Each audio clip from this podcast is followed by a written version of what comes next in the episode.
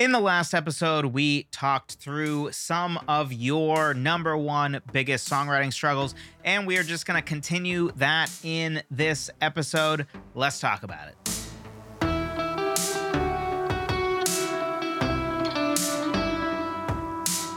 Hello, friend. Welcome to another episode of the Songwriter Theory Podcast, another special episode where we are taking the time to go through different answers people gave when I asked the question, What is your biggest pain point or songwriting struggle? Wanted to go through all of them with all the answers that we got from that survey. So it's a little bit of a different episode. This isn't usually how we do things, uh, but I figured it would be good to address every single one of them if I could. So we're doing that in this episode. And hey, there's a good chance that some of these struggles that for other people are their number one songwriting struggle is going to be yours as well. So I'm sure there will be helpful stuff in here for you, even if you are not somebody that responded to this survey. Also, be sure to grab my free guide 20 different ways to start writing a song. It's a cheat sheet that will give you, well, 20 different ways to start a song so you can kick writer's block to the curb. Check it out, songwritertheory.com slash free guide. Finishing recording my songs. I've started many projects, but have not gotten many release ready. And the true answer to this is I don't know that I am qualified to give advice on finishing recording songs because I while I do not struggle finishing writing songs, I do struggle immensely with finishing recording songs. Now, as somebody who has gotten better at this and am on track to have probably a pretty good year at the end of this year, beginning of next year for actually releasing music uh, for the first time in a while, I will give my advice that is based on how I have gotten better about this. And so, one thing is reduce the friction to record. So, for me, fa- I say famously, if you've listened for a while, you know this about me. I have tons of songs that I will get to completely recorded except for vocals. Like legitimately, if I could snap my finger and record have every vocal recorded that for any song that I have recorded otherwise, I could release probably 30 songs tomorrow. Vocals is what gets in my way. And the reason for that is the friction to record vocals is much higher than the friction to record basically anything else. So, um, uh, let's give piano, keyboard, for example. I don't actually, I have a real piano upstairs. I don't mic that. Why? Because miking a piano is a giant pain. These days, virtual instruments sound really great. Honestly, sound better than real pianos half the time, especially if you don't have a professional real studio. I'd have to keep my piano perfectly in tune, which is a giant pain, costs a lot of money. There's so many reasons that I just use this keyboard. This is the exact keyboard that I use when I'm recording piano parts. The friction to that is like nothing. I'm in the basement. My wife and daughter could be sleeping right now, and I can, well, I, I can even make enough noise to speak to you, and I'm not going to wake them up. My wife, if she's awake, can probably hear me if she's like listening through the air vents. Um, but I could play this keyboard and it's totally silent. I just put my headphones on, I turn the volume down, and I'm just hearing what's getting recorded in. There's no sound at all. It's all via MIDI, right? The friction to do that is nothing. In fact, when I'm done recording this, or you know the next one, if I end up recording a few more of these responding to your biggest issue, um, I'm, I might actually do that at like 11 o'clock at night. The friction to doing that is basically nothing. So for you, figure out what is causing friction for recording and try to remove it as much as possible. To go back to vocals, right? Because maybe that's a good example of where I do have friction. So how have I removed it? One is I moved my vocal booth to be really close to my computer. So now I can just click record, step two feet, and then there's my mic right there. What I want to do to reduce the friction even more is to build out my vocal booth in a way that I have a mouse and a screen inside of the vocal booth, and I can literally click record and I don't even have to move. The microphone is right here, my computer monitor and mouse is right here. I can just click record, sing sing a take. If I'm if I know I screwed up the take, I can immediately pause and I'm not moving at all, right? That reduces the friction. Other things that reduce the friction is like what we've been doing recently is my wife takes my daughter to go visit my in-laws during the Ohio State Buckeyes game because I am a die-hard Denver Broncos fan, which has made this a glorious month for me because we have won three straight. We finally beat the Chiefs, and it was glorious. And then we beat the Bills on the road, and it's it's been an amazing month to be a Broncos fan. Which I know you don't care because you're this is a songwriting podcast, uh, but I had to say it. So anyway, um, so so my wife goes and watched the Ohio State Buckeye game and that's my time to get vocals recorded. So arranging something with family members, if you feel weird about recording vocals at home, right? Maybe you do a lot of rock music where you're kind of screaming and you're singing real loud. It's just awkward to do with other people in the house. If you feel that way, I feel that way, so I, I feel you. You know, fi- finding a way to, you know, coordinate with family members a way to get some time each week, just even if it's two hours a week to get some some vocal recording done. Um, so just figure out how to reduce the friction. Like, why is it you aren't finishing recording your songs? Is it the vocals? What is it about recording vocals that you're not that you don't finish? Right. For me, it's a combination of it's it's it's mostly the I just for uh, and maybe there's something I just need to get over myself, but I just feel really weird about like belting vocals in my basement and disturbing the rest of my house that's here. I, I just feel weird about it. And maybe it's something I just need to get over myself. Um, but I feel weird about it. I feel like I can't perform at my best when I, eh, it just doesn't feel right to me. So I get around that by being intentional about whenever my wife and child are not around, I take that time to record vocals. That has been very helpful for me to get way more vocal recording done in the past three months or so than I had gotten done in the past like three years, probably. Um, so figure out what's the friction point and remove that as much as possible or reduce it. Even if it's something as silly as having, you know, if, if you have a vocal, if you have a recording setup that you have to tear down every time, that's friction, right? That's going to make it so that you just don't want to do it. Actually, and then I'll get off this point. Just as something I'm passionate about because I try to address this for all the things that I do. Uh, I, I I do this for Songwriter Theory. In fact, I'm reworking my studio. You can't see the rework because almost all of it's back there, where I'm changing it again to reduce the friction. I'm trying to reduce the friction to zero for hitting record and making a video. I hate even just taking uh, having my camera not already mounted where it needs to be is just enough friction sometimes where I just don't feel like doing it. And then if my mic is out of position, I have to reset up my mic. I have to move my keyboard. I have the desk in the wrong spot. The more little things I have to do before hitting record, the more I'm just not going to do it. But if my lights are always in the right place, which I've had it that way for a while, and my backdrop is just right there, I can just put it down, super simple, easy and you know i i'm going to mount my camera stands for my standing up videos and for my sitting down videos on the wall. So they never move they're far away i don't have to have all these stands everywhere that drive me crazy and get moved. All of that is for the same reason that you're talking about for or presumably for finishing recording your songs it's all based on how do i reduce the friction to do the things i want to do and need to do to as close to zero as i can make it right? If you have a chocolate bar in the middle of your counter, the friction to eating that chocolate bar is zero. If you have the chocolate bar in a safe that automatically only allows you to get into it once a week, or if it's just hidden away, the friction is now huge to to get that chocolate bar. Reduce the friction to the things you want to do as close to zero as possible.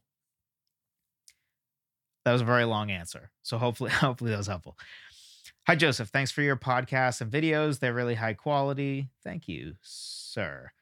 I had to look at the name before I said sir. I want to make sure. Statistically, it's probably a sir because like 90% of the audience is male, but didn't want to get caught. Uh, make making assumptions. They are really high quality. I listened to a few podcasts before finding yours, and without doubt, you have the most practical and realistic approach. Well, thank you. Um, I I hope that's at least close to true.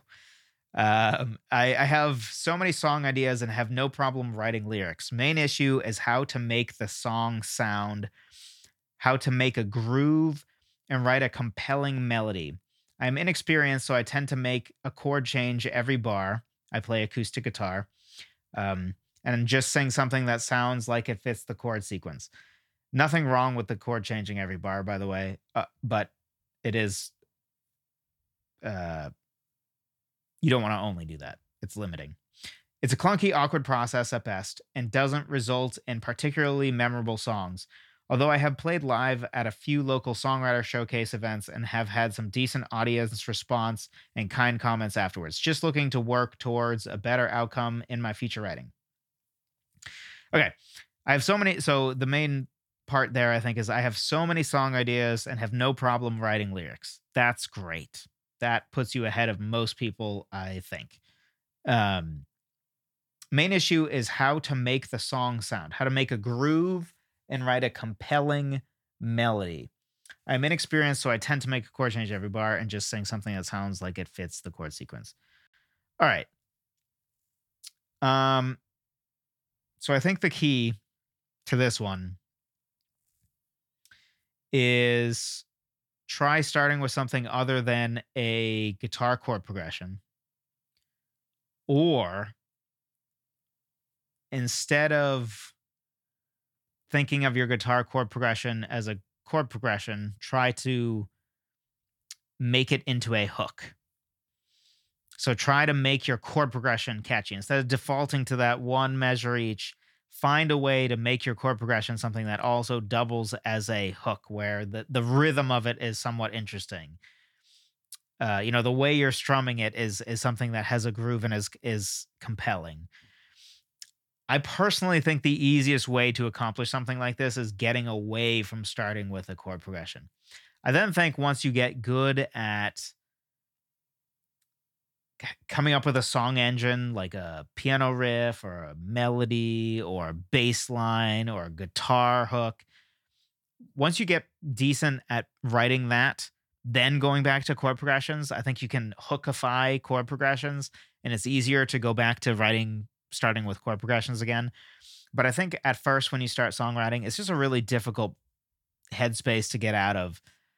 If you're sort of in that like one measure chord thing i think the easiest way to get out is is just forcing yourself to start with something other than a chord progression. For the compelling melody part that's that's such a huge topic um that's such a such a huge topic. I'm trying to think if there's there's something i can offer there. I, so one one thing and i know i talk about this a lot but it's huge for me don't take for granted what you write your melody with.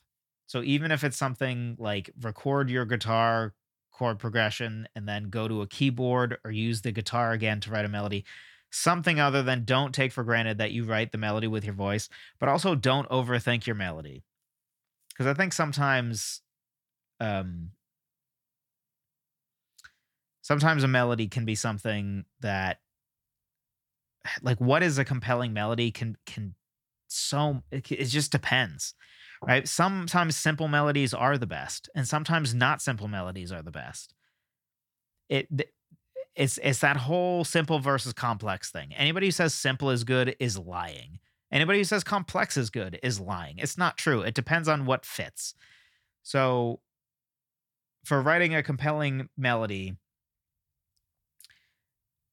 the thing i would advise you to do is do what I sometimes call the acapella test, which is sing your melody a cappella. Don't play the guitar with it, don't have anything else. And if you like almost get goosebumps from singing your own song, then certainly you're probably on the right track with your melody being great. But most of the time, it's not going to go that far, right? But when you sing the melody, and then if you take it even farther, I think I call this the theme test where you, you literally just hum the melody and you don't even sing the lyrics. What you're doing is you're removing the crutch of the chord progression or, you know, the bass line or whatever music, and you're removing the crutch of the lyrics and you're saying, does this melody hold up by itself? It's it's the exact same idea as the the frame test to talk about for lyrics. The idea is if you imagine or if you literally put your lyrics in a frame and put it on the wall, does it hold up as poetry? The point is no longer can your melody or your chord progression hide the fact, obscure the fact that your lyrics are actually not very good.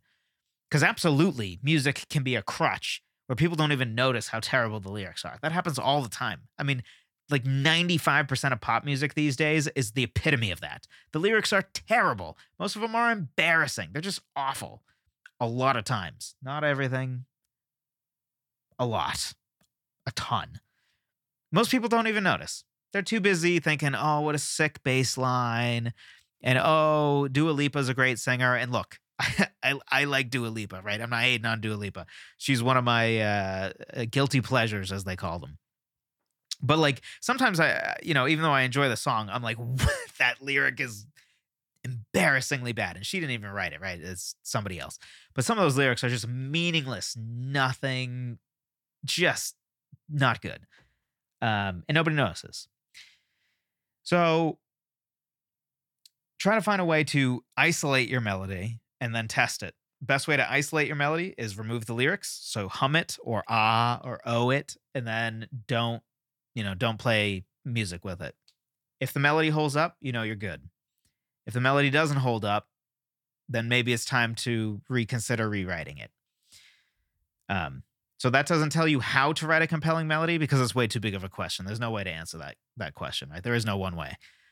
Um, but it should help you diagnose whether you have a compelling melody or not so that you can be at peace with the melody you have and just move on or alternatively you can be like hmm i think there's something for me to workshop here something doesn't feel right this one's numbered i'm not good with metaphors. I read that some people in parentheses poets are just born with talent. Two i don't enter contests because i'm not interested in the prizes. The only exciting prize would be getting a song played somewhere. So i don't know what played somewhere means. If you mean the radio, realistically these days, I mean, calling in and and having people request a song that isn't, uh, you know, having the record company basically force the radio stations to play the same crap, and it, it pr- probably isn't going to happen if you're thinking radio. It, local, then open mics, right? You playing live. And then the best bet is probably getting on Spotify playlists to address the second part. I don't know if the second part was meant to be a question that I actually addressed, but uh, for the for the first one, I read that some people, poets, are just born with talent. I will spare you all the hour long rant I could go on about this. Me and Chad already did that in our live stream, the first live stream we did together, I believe. But talent is one of those words that is so vastly misused. I think we would all be better off if we just didn't, didn't use it at all. Because it's almost always, probably 95% of the times I hear the word talent, it is being misused. An example I think of is I think it's Josh Groban that, uh, forgive me if this story is inaccurate, but I think the story is something like some lady went up to him and said, Wow, God blessed you with so much talent. And he got mad about it uh, because in his mind he worked for it right he took he lessons for years he worked at his craft constantly so to then just attribute it to just some talent that you were blessed with and didn't work for is insulting now while i don't disagree with the lady's basic idea that like of course god blessed him with some talent sure um but he probably worked really hard and maximized that talent talent is a factor, especially if you want to be like the best ever, right? Probably you don't end up becoming Freddie Mercury without a good amount of talent and hard work. You know, you don't end up being Michael Jordan or or Peyton Manning or Tom Brady without some talent as well as incredible work ethic. But talent doesn't determine your destiny. Talent just is an accelerant right? If you're more talented, you might get better faster at something. It's the whole, you know, I might have started soccer at five, but because I was just average talent wise, or maybe even below average, I don't know. Somebody who was above average talent wise might have started at 10, and by 12, they were already better than me, right? Just more talented. Um, but it still requires a lot of hard work, and they probably weren't going to go pro unless they worked way harder than I did and had more talent than I did. So, so first of all, the idea that poets are just born with talent ridiculous. Of course, there's an element of talent when it comes to language. You know, some of us like language more than others. Some of us are maybe more, um, you know, some of us are going to be more articulate than others. Some are going to have a bigger vocab, but even bigger vocabulary. Even that, you work for that. That's not a talent. You're not just like born with a big vocabulary. You're born. We all started with the same vocabulary. Nothing, right? My daughter is uh, about to be eight months old. Um, and her vocabulary is zero to one words. She does say da da da da da all the time, and it's a little unclear to us. My wife is convinced that she knows what she's saying, which is me. I'm not entirely convinced. Uh, just because I don't know. I, I, always thought the first word would be a momentous thing, and it kind of ruins it for me if, if it's like, well, I guess her first word was kind of like a, a month and a half ago when she. Anyway, it's a whole thing. Um, but I love that it is absolutely inevitable, if not happened already, that Dad Dad was her first. It's just because she's my little. Anyway, I love my daughter greatly. I will leave it at that. But um, anyway, my point is, we all started with the same vocabulary, including my daughter. Zero, nothing. So most of poetry is going to be you work for it, you learn it, you work at it, you do it. The more you do it, the better you become at it. Don't worry. I would say don't even worry about how talented you are. It's not even worth the thought because your talent is your talent. You can't help that. That's solidified. If you happen to learn more quickly than somebody else or more slowly than somebody else isn't relevant. The best way for you to get better is to work at it. And probably if you work at it 30 minutes a day and somebody else works at it once a month for 20 minutes, you're going to be better than that person. Even if today you're not better than that person, you will be. And not that it should be a comparative thing, but don't buy the, oh, some people are just born with talent. Again, I could rant for hours about this. I, I, I get. I think I'm going to cut it off there. But the, the real answer is don't worry about it and it's not true. Yes, talent is a factor, but talent doesn't determine your destiny. It just can be an accelerant or it can, you know, maybe inhibit you a little bit. It can it can be a downer. You know, if you have no musical talent at all, it's going to be really hard to learn an instrument.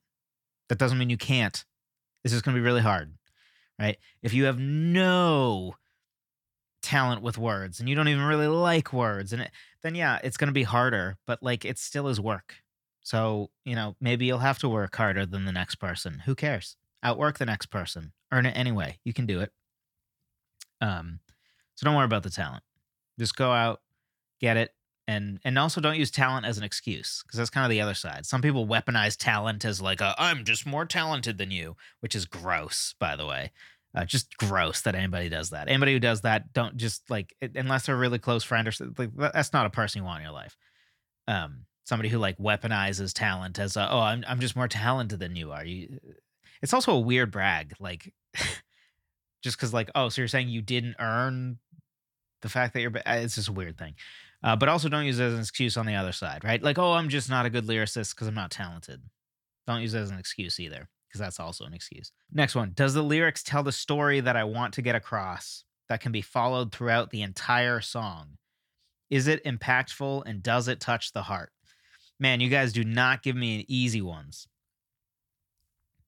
Um, so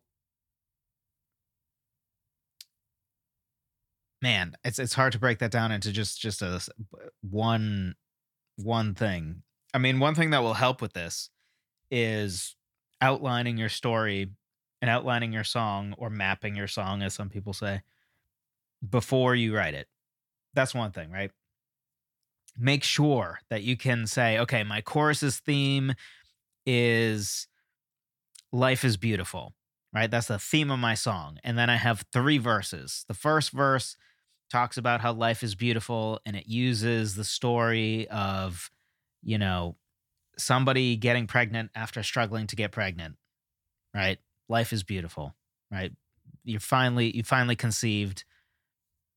You know, you now have this beautiful life in your hands or in your uh in your uh uterus. Um and and you know, so life is beautiful. And then maybe the the second verse is you know, the your baby's first time uh I don't know, seeing seeing uh a dog and she just like looks at the dog in wonder or I don't know, the sky or something that you're when you have a newborn, right? You get to see them experience so many things for the first time. Whatever it is that fills their eyes with wonder. Life is beautiful, right? Return to the theme. Third verse can be you know the day that your daughter gets married and thank god she's marrying the the a great guy who's going to respect her and is going to be good to her and take care of her and and uh, you know i can know as a dad that that she's going to be okay being married or she's going to be great and thrive being married to him um man i'm to make myself sad talking about this. She's she, my daughter's not even 8 months old but anyway so life is beautiful right? So you have the theme and then you can map out in like a more or less a single sentence you know conception of child child seeing thing that causes wonder is second verse and then third verse is child married. That's maybe a weird three things to pick because there's a small time get jump in the first one and a huge one in the second one. I'm not actually advising this off the top of my head right? So that's maybe not the best three to pick but the idea is that having an outline understanding like here's my central theme here's my three pieces of supporting evidence one in the verse one one in verse two and one in the bridge or whatever. That's one thing that will help and is it impactful and does it touch the heart is uh i don't know you you have to determine that uh, for yourself you can talk to other people and then i think i just mentioned this but the frame test right you strip away all of the crutches and only your lyrics remain. If you just read your lyrics just as poetry, does it still hold up? If it does, then the answer is that it probably is impactful and touches the heart, right? If it still holds up. Um so that's that's probably the best answer I can give you without, you know, specifically diving into uh, a song. When I am writing lyrics, I usually come up with a couple of verses that may or may not be useful but for the love of songwriting, I can't I can't write a chorus. The dang theme of the song. Um when I'm writing lyrics, I usually come up with a couple of verses that may or may not be useful. For the love of songwriting, I can't write a chorus. So that's really quite an interesting one, actually. I feel like the answer is you may be overthinking it. Cause you can there's so many ways to get to a chorus. Right. And and in this case, it might be that the fact that you've written verses first is actually making the chorus harder. Because once you have verses, the chorus needs to connect to all the verses. So to write ver- like if you if you write 3 verses then you have to look at each of the three verses and figure out what do they all share in common to be able to figure out what the chorus is about. Which, if it's obvious and clear, is fine.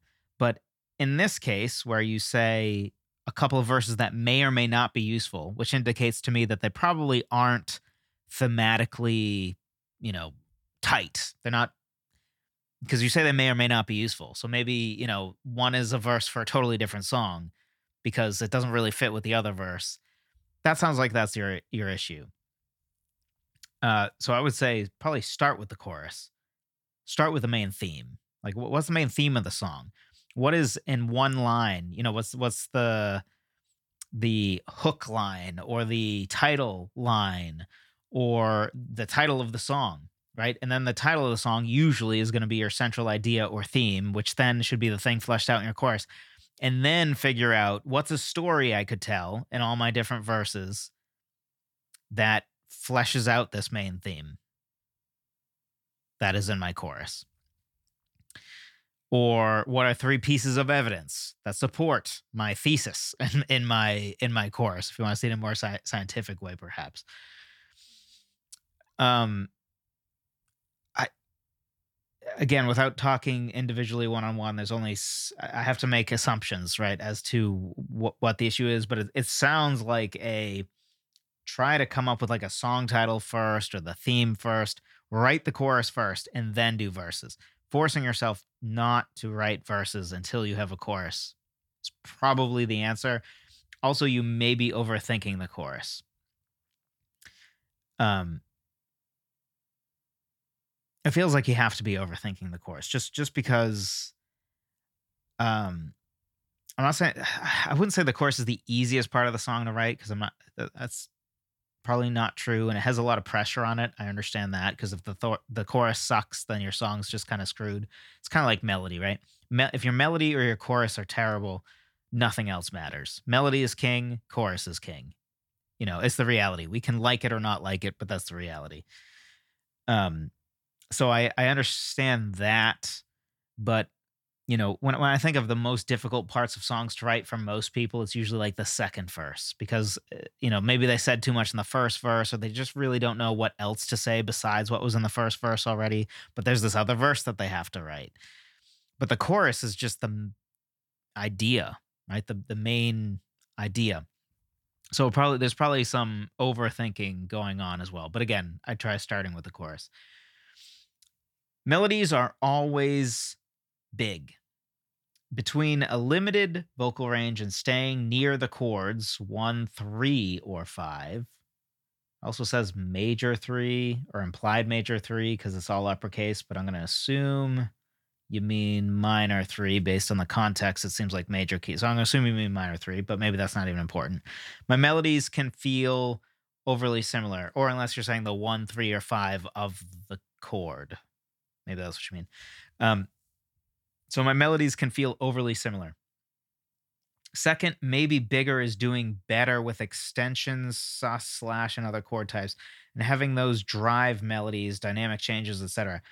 Perhaps expanding the range and length of the chord changes and adding more borrowed chords. All right, there's there's more, but I think we're gonna cut it off there to to because the second part seems like it's totally a, a different point. So melodies. Limited vocal range, staying near the chords are the two two main parts. So on the limited vocal range, I would say a work with what you got, just embrace it, right? We we embrace what you have. Also, you can work on your vocal range. There's lots of great ways to do it. Chris Liepe is totally my guy when it comes to vocal stuff on YouTube. He doesn't need me at all. He's crushing it. And I am a tiny, tiny fish. And he is, eh, he's, eh, I mean, he's at the point where like you can talk to a lot of music people and they just know who Chris Liepe is. Dude's incredible. He has amazing stuff out there for making your voice better. I believe he has several videos on growing your vocal range. I can't attest to those videos specifically because I, I'm not sure uh, that I've watched those specifically. How I grew my vocal range uh, was I I picked a song that scraped the top end of my vocal range, and I would sing it over and over and over again until I got good and confident at singing that note. Right. So at first, I think the first song I ever chose, what was at the edge of my vocal range, was an F. And by the end, I was at tenor high C. So I improved my range by a fifth, give or take. Because some days I can hit higher. You know, it depends. You know, too. Like my vocal range was probably at its peak when I was singing all the time in college. Right now, it's like getting back towards it because I'm doing a lot of recording, but I'm not in choirs anymore. So it's not like I sing every day the way I did in high school and college. So it fluctuates, right, to to a degree. But uh, a great way to grow your range is for me that worked right just make sure you're not straining yourself or singing incorrectly and don't go like a third above your highest note right that you're just not going to hit it you're going to hurt your voice pick the your vocal range until it's comfortable hit it over and over again um, So that's how you increase your vocal range. Your vocal range is far from static. Far from static. It, it absolutely can be changed radically, even. Um, but also, while you have the vocal range you have, embrace it, work with it, right? And then staying near the chords. Now, when you say staying near the chords, I'm not entirely sure what you mean by that. If you mean that almost all of your melody notes are simply notes in the chord, and because you're using basic triads, that's only three notes, right? So if you have a triad of like, you know, C major, uh, there's only three notes in that chord. So if you stay near all the notes in that chord, it stay. Um, uh, really, I'm not entirely sure what you mean by that. Just just because like there's nothing wrong with staying near the notes of the chords. Um, and in fact, you you can't can't is a strong word. A melody will not sound right if it if it doesn't feature notes that are contained within the chord. So if you have a C major chord which has C, E, and G, if the entire melody on top of that is just like A and B, that probably isn't going to work. Maybe maybe it would work because the B then would just work as an extension of the C major chord and make it a, a, a major seven chord. Sure, but generally speaking, if you have uh, one measure of a C major chord, probably around 50% or more of the melody notes by time will be one of those three notes. Usually your melody does heavily feature the notes in, in your chord. Now you need to use non-chord tones, so you need to get away from it, but there's nothing wrong with staying near the chords. Unless I'm misunderstanding what you mean by staying near the chords. Um maybe you just mean that it feels like the main note you hear in the chord so let's say you're playing a G major chord on the guitar. I would say the main note usually here in a G major chord on the guitar is like the low G or the high G. Like those are the two main notes that stand out because you usually hear the highest note and the lowest note the most. Um, and it feels like you are not only singing a note in a G major chord, but you are singing specifically the G, which is the main note that's standing out within the chord you're playing. And then when you play the C major chord, let's say you play with an open E in the bass, right on the on your lowest string, and then you're singing that E. Maybe that's what you mean. Um, in, in that case, you know, just use another note where you're making sure that you you don't just always commit to the most obvious note within the chord that stands out. Like when you're playing that guitar chord, work on picking out, you know, play a G major chord and try to pick out all three of the notes. And then those three notes up an octave or down an octave if you have the range for it. Um but practice like picking out more than just the featured note of a chord. And by featured note i mean whatever note you immediately hear which is probably going to be the lowest note of the chord or the highest note of the chord. Uh, perhaps that's what you mean. In which case i would handle it like that. I don't think your solve is getting crazy with extensions, sus chords, slash chords, and other chord types. Although I think that that always is helpful. I'm a huge fan of slash chords, sus chords, and add chords.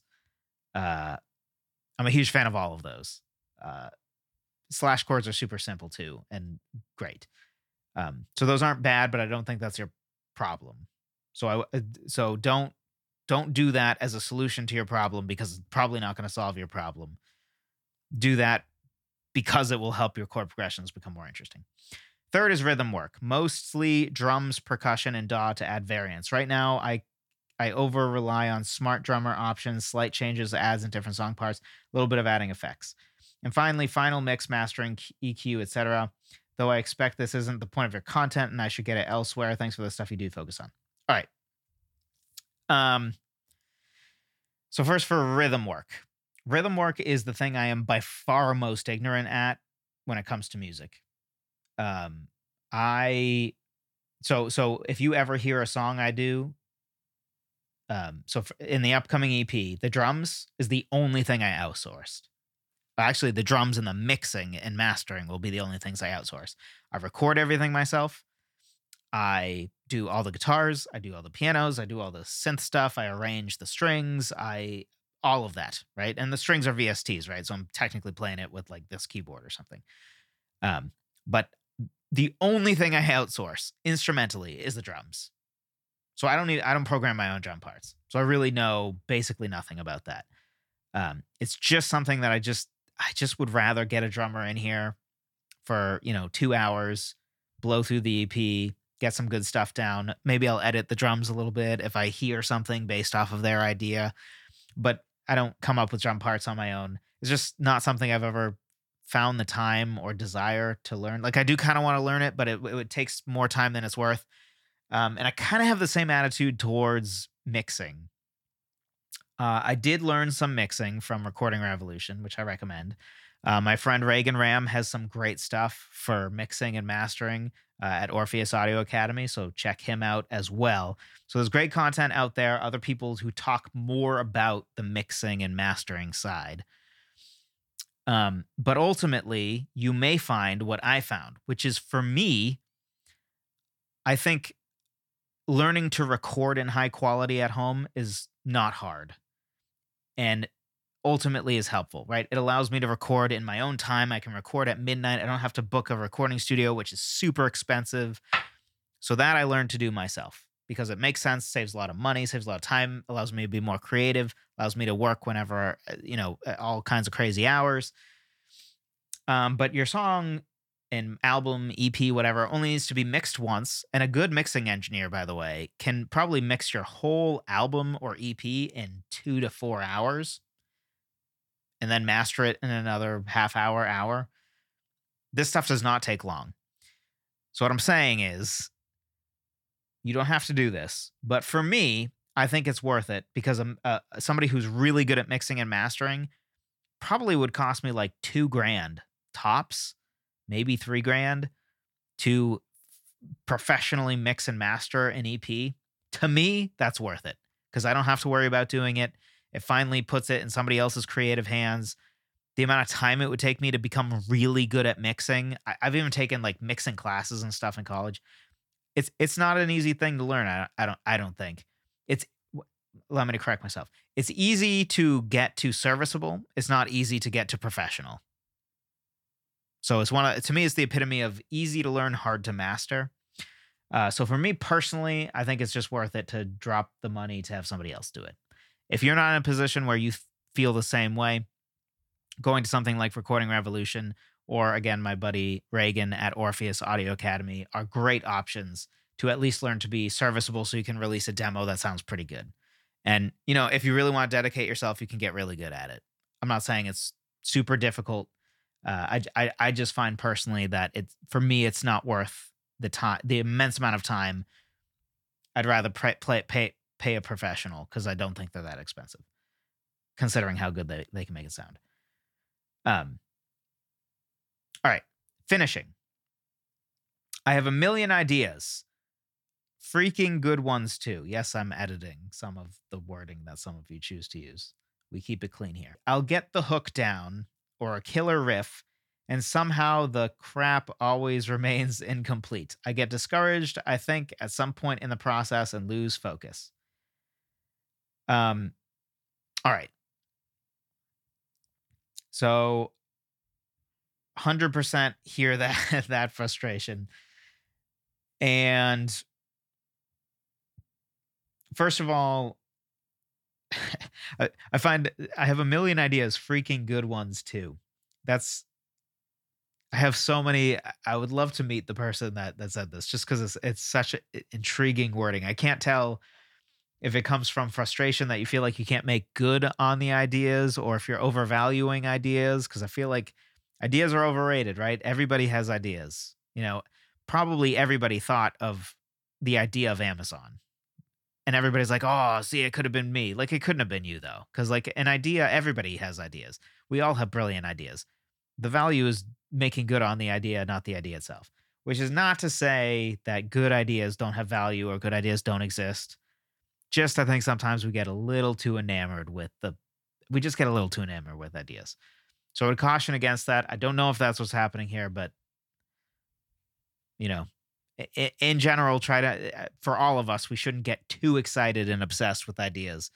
Um, it also is a great recipe to get disappointed in the final product because we think, oh, it's such a brilliant idea, and that puts all this unnecessary pressure on the final product where we're like spending years and years workshopping this one song because we're so convinced it's a great idea when it's like maybe it is a great idea but we're not the right person to write a song or we just will never write a great song off of that idea or maybe we need to write 10 songs off that one idea and until we get to the 10th song we write off of that one idea the first nine will be crap. Um so anyway don't overvalue ideas but uh, get the hook down or a killer riff and somehow stuff always remains incomplete um and then get discouraged which is totally natural. One thing I would tell you to do is try doing some what I call song sprints. Song sprints is if you create uh, give yourself a time box.